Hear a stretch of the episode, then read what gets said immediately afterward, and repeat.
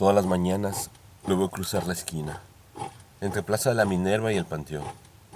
La misma mueca, el paso ligero, las canas al viento. Le dice loco o coco perdido.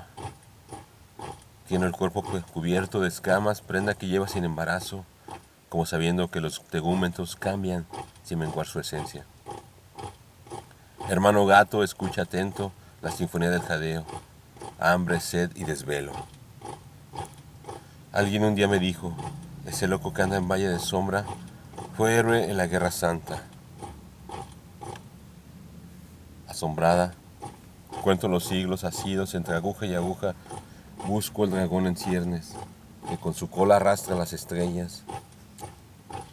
Encuentro solamente sus ojos, un destello de aguas sulfúreas, la ausencia de locura, nítida, como águila que desciende y en la caja del carro deja sus plumas.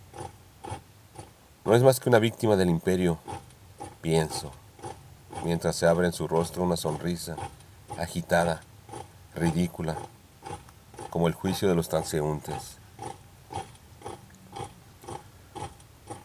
La caída del imperio.